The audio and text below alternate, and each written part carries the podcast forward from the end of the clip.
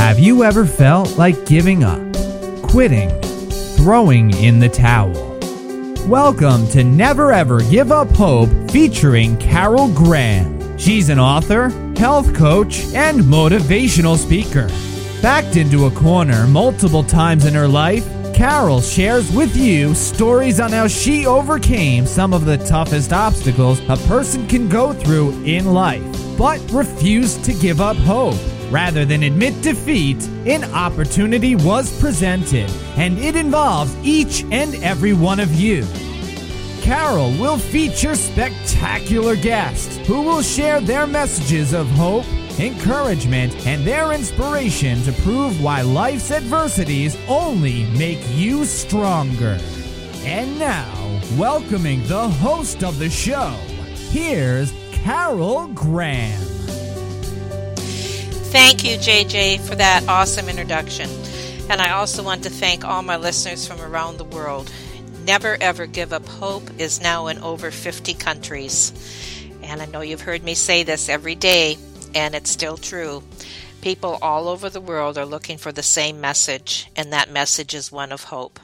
That message is to hear other people who have gone through either similar circumstances or circumstances that they may know that someone else has gone through, and they can use this show to help others who may be suffering.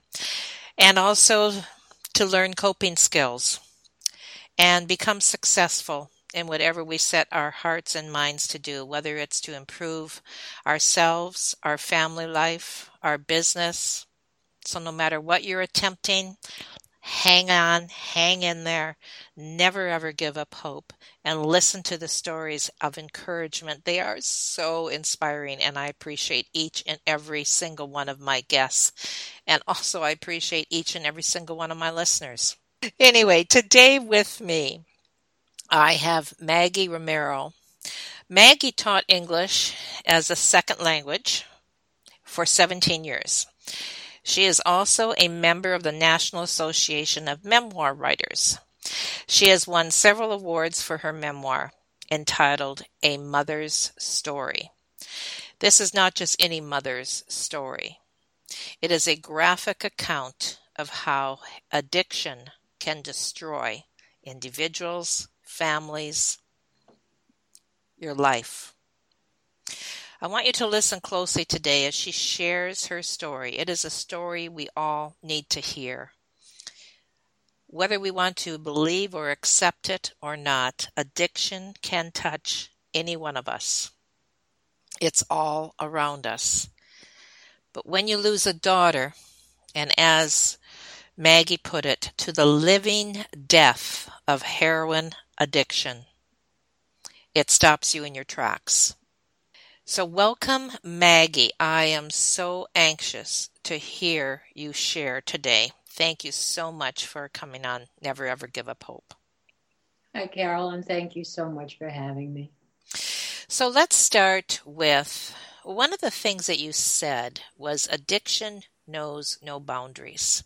And I thought a lot about that whether you're rich, you're poor, you're educated, or you're not educated, you know, very often when we think of heroin addicts in particular, we see somebody down on Skid Row in the inner city, you know, who's basically been there their whole lives. But this isn't true. And I think that we don't we can't put our head in the sand any longer. We need to become aware of what is going on around us, how our families, how our our um, children are being affected and your memoir and what you are doing on your website is going to bring that awareness and enlightenment and that's what I'm anxious to for you to share today. So let's start with you telling us the story of your daughter before addiction and anything else that you want to share as far as your family dynamics. Well, um, you know, we're, we're just a middle class family. We were in the Foreign Service, um, living around the world, and uh, and the marriage fell apart for um, pretty ordinary reasons. But Angie was 12 at the time. Caroline was 10, and Carlos was um, 14. And she didn't. Ta- they didn't take it well. It's not easy to see your parents get divorced. So we were in Italy at the time, and and you know um, Javier and I got divorced, and I moved back with the kids to Virginia and started continued my teaching career, which had already begun in another country. Um, she was twelve, and she um, became anorexic, and then um, just basically dissolved into a, a period of, of depression pretty bad so that by the time she was 14 her, her father and i you know got her into therapy. But there was no drug use. There was no um, no acting out. In fact she she was i said in my book in the introduction she was the good daughter. Her sister was very rebellious but she she um, she in when we lived in Greece, she was a world class gymnast. She always got great grades. She was lovely. She was, you know, she, she was the good daughter, quote unquote, because mm-hmm. be be very careful about, you know, becoming complacent when we see our kids being good, because she clearly was hiding a great deal of pain underneath that. Nevertheless, can we stop? can we stop there for a second, Maggie? I want you to expound a little bit on that what you just said about, you know, look for the warning signs even yeah. when it appears on the outside that everything is okay. Yeah, well, um, of course, she she was anger often hides itself in depression. She was depressed, period. But there was nothing else I could have done. If I, the thing is, hindsight is twenty twenty. If I had been more aware of my own history with addiction, my own struggles and all that. I might have put to end depression, I should say. I mean, we mirror each other so terribly. I was too close to see. I was I couldn't see the forest for the trees.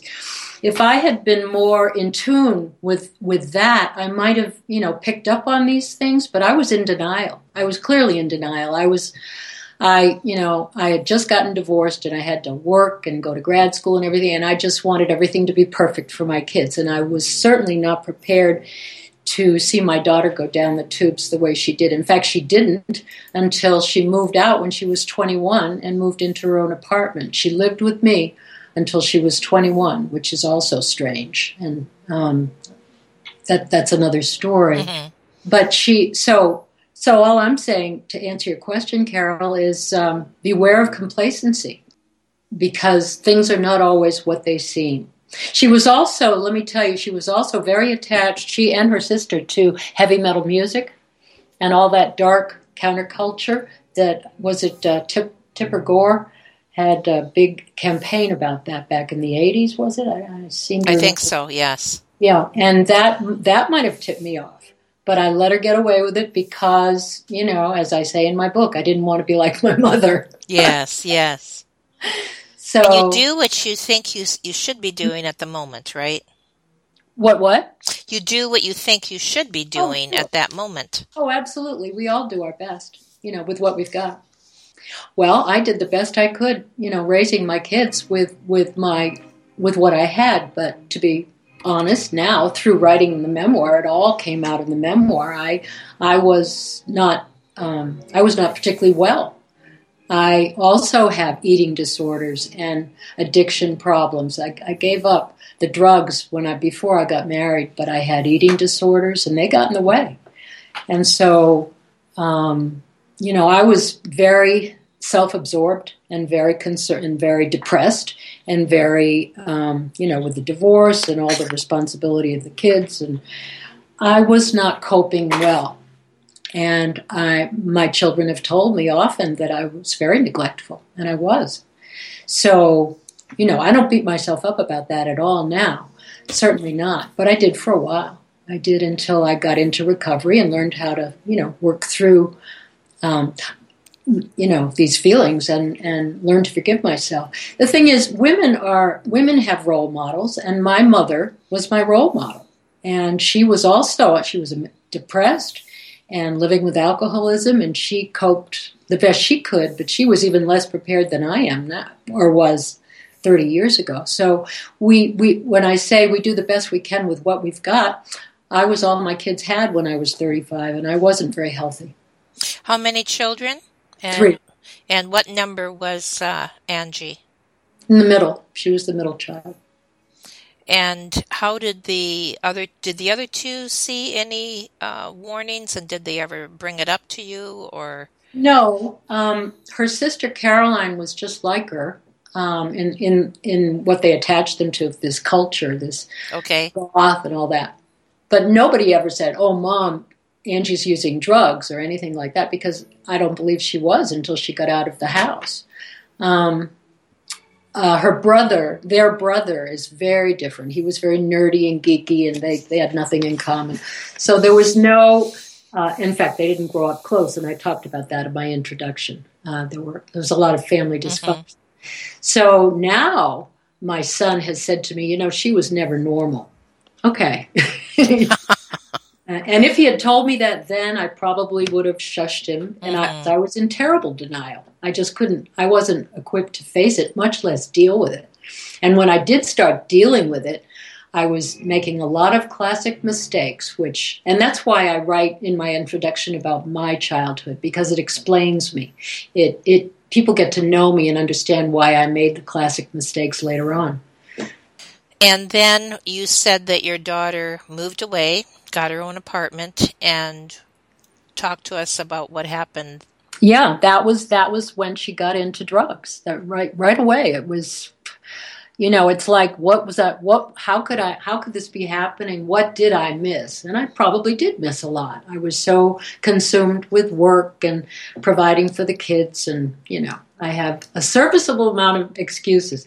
So she moved you know, to an area that uh, and worked as a bartender in a drug, you know, den. Mm. Before I knew it, she was high. She was a methamphetamine addict. That was the first. Oh my goodness. Okay. Yeah, yeah. And she uh, that last she lived in that apartment for about a year, but then needed said, "I need to live in your basement, mom." my roommate's selling the condo or something. Well, who knows about the truth of that? Maybe she just was kicked out. But yes, I let her come live with me in the basement. And that was the beginning of a terrible nightmare because I, I had a front row seat to this person who was morphing into, and remember, this is the this is the daughter who got straight A's, is a college right. graduate, by right. the way. I didn't right. mention that. The gymnast, everything. Now she's morphing into a complete stranger. She stole from me repeatedly. She abused me physically um, I kicked her out. I had to. I'm I'm actually surprised that I was able to. Um, because that you're I, able to have the strength. You mean? Yeah. To uh, what what does a girl do?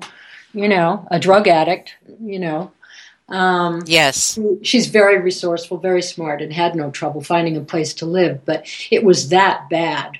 You know, it was just horrible. I, I was living with a complete stranger and actually I was afraid for my life a couple of times because I've I'd read that meth meth addicts kill whole families sometimes when they're high. I wrote about it in the book. Okay. Um, I was living in fear, so I did what a lot of my friends do, and a lot of my other friends are not able to do. There are no judgments. We do what we can. We do what we must. But I had my identity had been stolen twice. It took me forever to you know redo all my this, that, and the other. And I want to make this point I might as well make it now. She was not my daughter.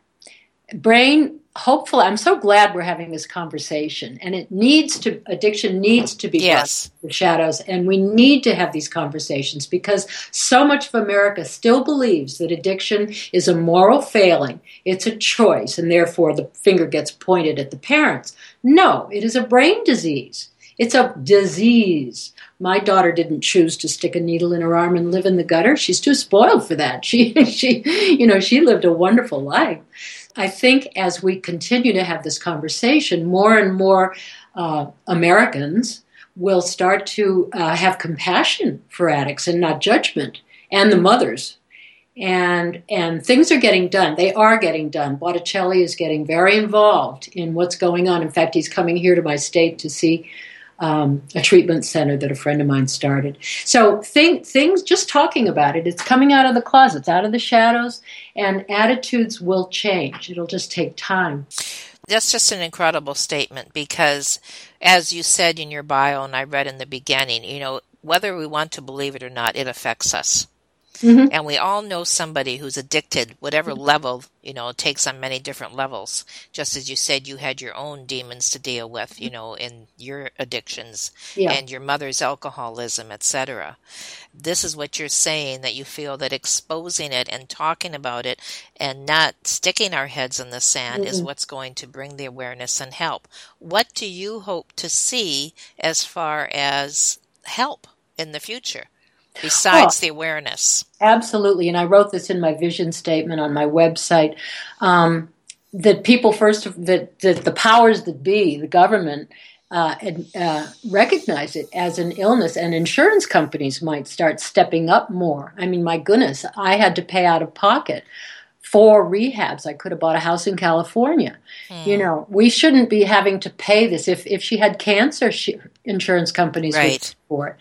So I want more government into compassion. I want intervention, and I think that's that's going to happen. The new drug czar is a very um, he's very involved, and he has a great deal of empathy. He has his own story. So, just talking about there's a lot of pressure uh, um, exerted by mothers groups. I don't know if you've ever heard of the Addicts Mom.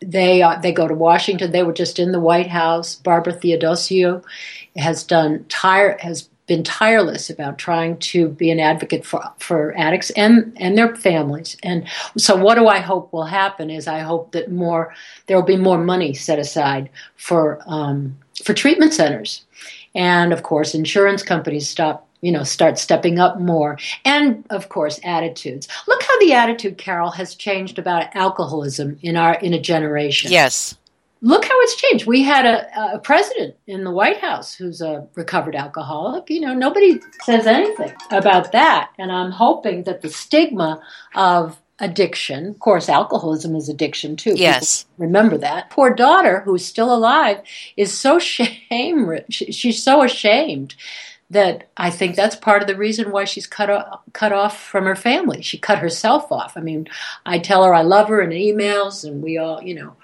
um, but she doesn't want anything to do with us. And I think there's a great deal of shame that addicts go through themselves. Why? Because society judges them so harshly. I don't judge my daughter anymore, but I wish I, I wish I mattered. Remember, my daughter doesn't really exist anymore. She has a great deal of brain damage, which will continue and get worse uh, as long as she's taking drugs. How old is she now? She's 36. She was 21 when this started. I'm grateful, though, that I had those years with her she was she was a joy.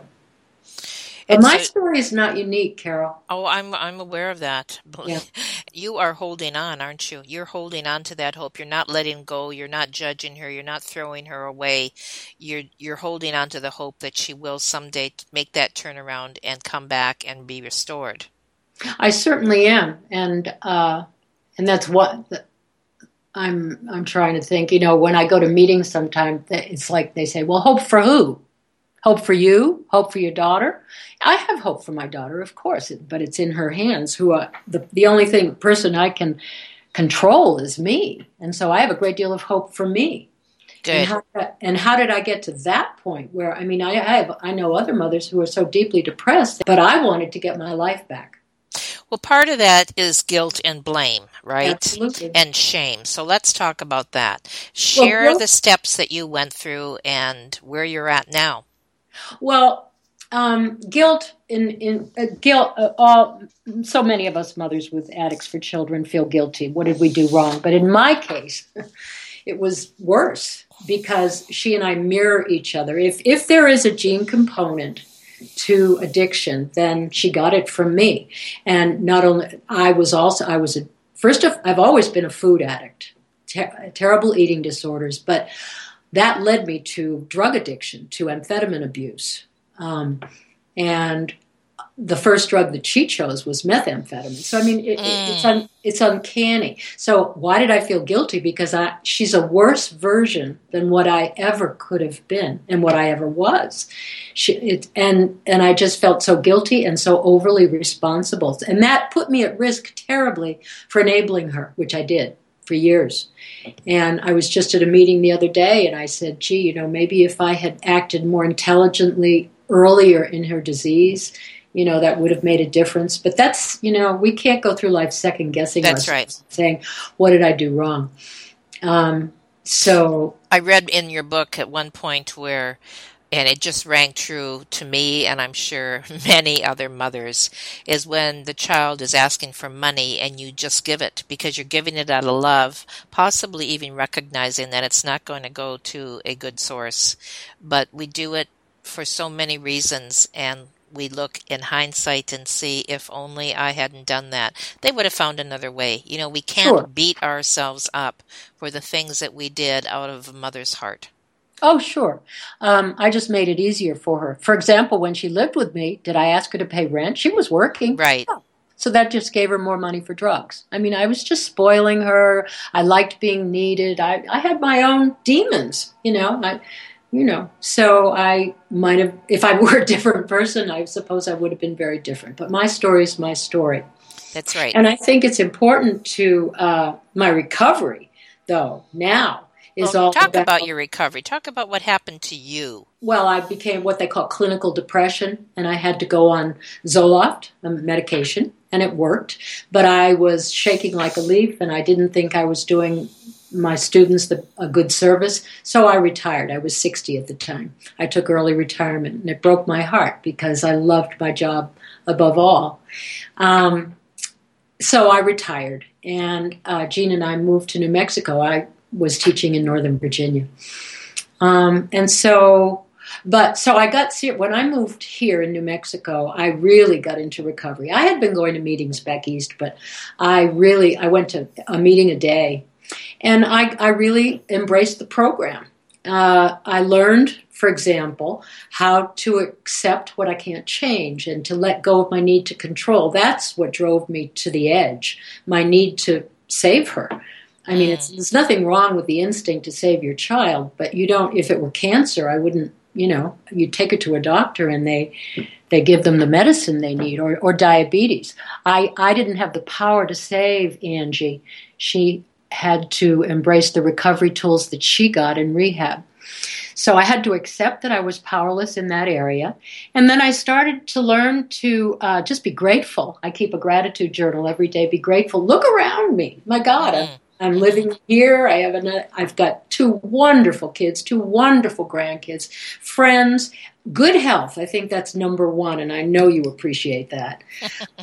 um, you know, I have so much to be grateful for. It's it's you know, it's uh, let's just I don't want to exaggerate, but I just want to say how lucky I am. Not to mention, even though I was depressed most of my life, I had a very fortunate life. I was very lucky, and I didn't have the good sense to see it at the time because nobody was telling me. I didn't have role models to to point out, hey, don't you know, look at all you've got and nobody told me how pointed me to faith either. So that's something else i've learned to have faith in something a lot better and smarter than i am. Because if i relied on myself well my best thinking got me here. And the most important thing is humor.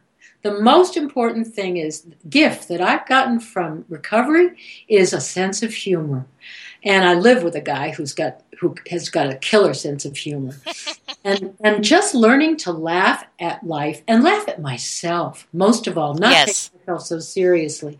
My gosh we don't live in a bubble you know? And so um, when we reach out to other people the way i do constantly with my blog twice a week and just all the time on facebook we get perspective and we realize that a lot of people have it so much worse than us. And, and just read the paper, half of Africa is starving. I mean, you know, I have no reason to sit on the pity pot, and I, and I don't. I, I love my life. And everybody's got something, Carol. And I, you know, I've, everybody has a cross to bear. And yeah, I, I'm, I will never really be over losing a child, but maybe she'll come back. And in the meantime, time, I'm having a blast. And that's it in a nutshell. It all comes down to attitude. I have said that over and over and Yep. over. It comes down to attitude, our attitude, how we deal with it, pretending it didn't happen, putting our head in the sand, mm-hmm. Right. but realizing in reality it did happen. Okay, I can't change it right now, but what's my attitude going to be t- so that I don't have to be depressed and overridden with guilt or blame or trying to find an answer, but living life to the best of my ability and finding all the things to be thankful for. You know, there's so many people that are pushing being grateful now, and there's so much truth to that. Being grateful for the little things that waking up in the morning and breathing. Mm-hmm. You know, we you know, forget good that. What good would it do for me to throw my life away as well? That's what right. Would it do? That would and just how make often it worse. how often doesn't that happen? Yeah. That exact scenario. One of my very favorite um, sayings by Winston Churchill's mother, Jennie Jerome, is life is not always what one wants it to be, but to make the best of it is, as it is, is the only way of being happy. So that's all about acceptance, you know?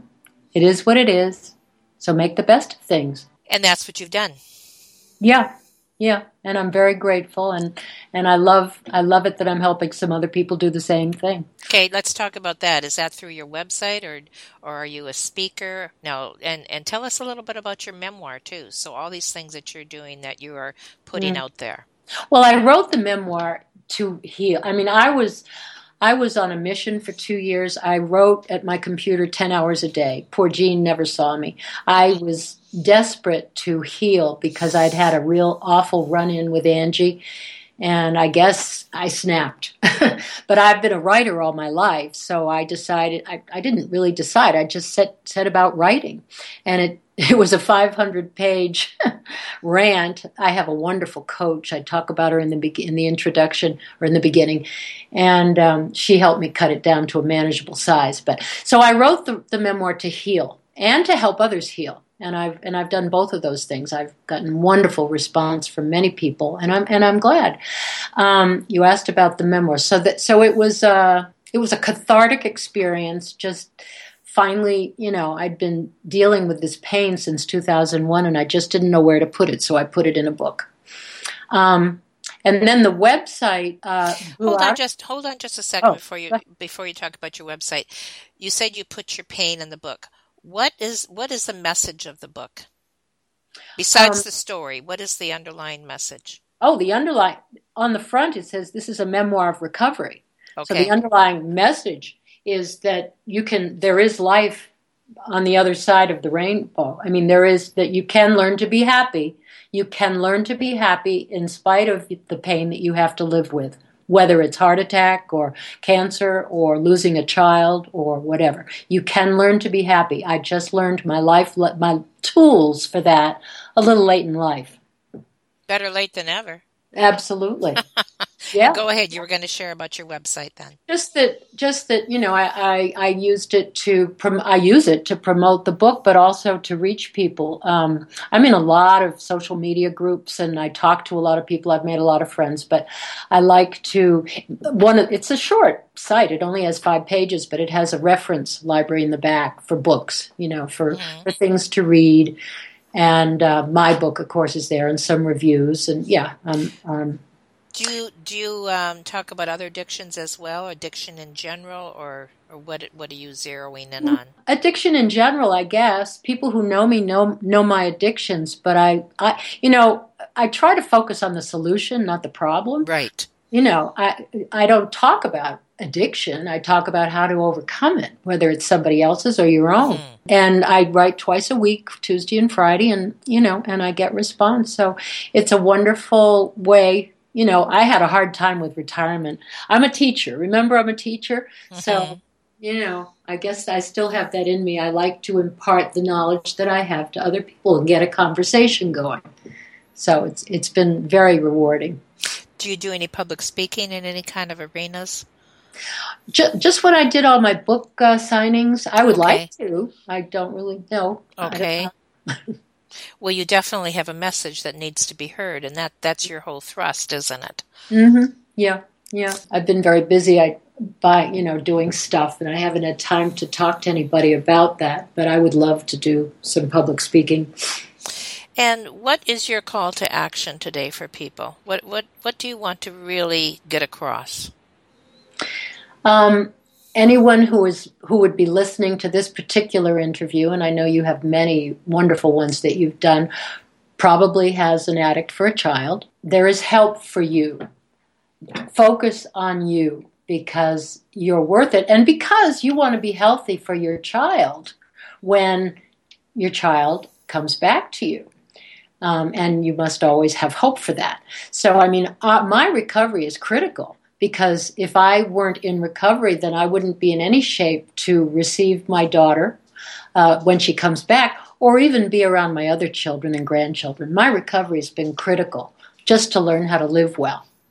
Um, that that's you know that's my call to action is get get help. There are a lot there are a lot of I've talked about the specific tools I use: gratitude, humor, and acceptance. Um, I also I also was in the rooms of Al-Anon and twelve step fellowships. I still am. So you could try meetings uh, if if that's something you'd like to do or or look at my website and look at the books at the back and and get some of those books. Melody Beattie is a wonderful heroine of mine.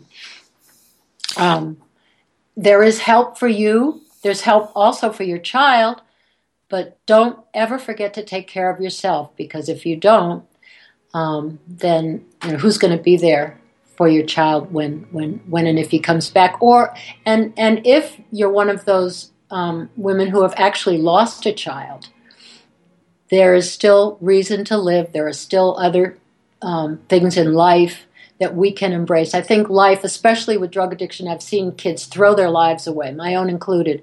And life is too precious to throw away, including your own. So I just, this is my, this is the way I honor Angie, my daughter, by getting on with my life and, and living well, as I know she would have wanted to. What a beautiful tribute to her, actually. Yeah. That's yeah. very, very nicely stated. One of the things that I'm picking up as you're talking is that don't be embarrassed. Don't mm. be embarrassed to seek help. Don't be embarrassed to talk about what's going on. Don't be embarrassed and don't judge others who may be going through something. There is a Facebook site, The Addict's Mom, that I, you know, that would be very helpful. It's very supportive. They, we we learn to live without shame, without stigma. Um, I'm I'm I'm sort of trained in it by now, but I think a lot of mm-hmm. mothers who are new to this need to go out, get out there, and get support. They can find it in Al-Anon. They okay. okay. The Addict's Mom.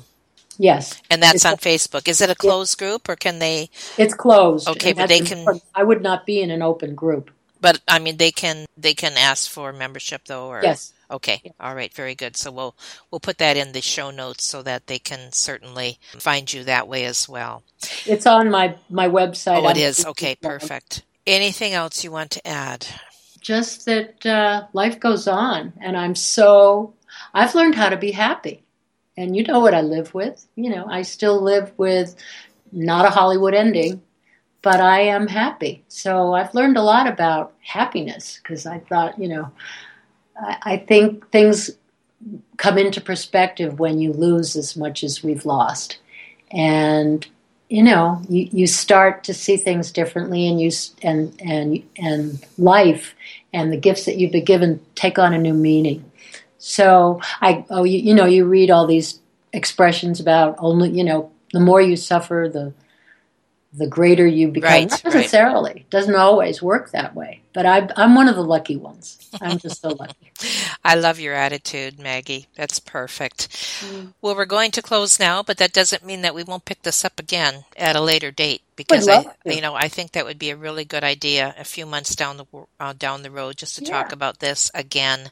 Um, to bring it to the forefront because it does affect so many of us. And mm. I thank you so much, Maggie, for what you have shared. And also, um, I encourage everyone to go to your website. We will have the show notes to buy your book, to read this compelling story, to gain help and strength through that. And thank you. Thank you, Carol. It's been a pleasure talking to you. Thank you for listening to Never Ever Give Up Hope, featuring Carol Graham. Did you know that most people succeed because they are determined to? Quitting was never an option. Carol loves your comments and will respond to each one. So please subscribe and review this podcast. A rating of five stars would be outstanding and appreciated. Remember, If you are still here, there is always hope.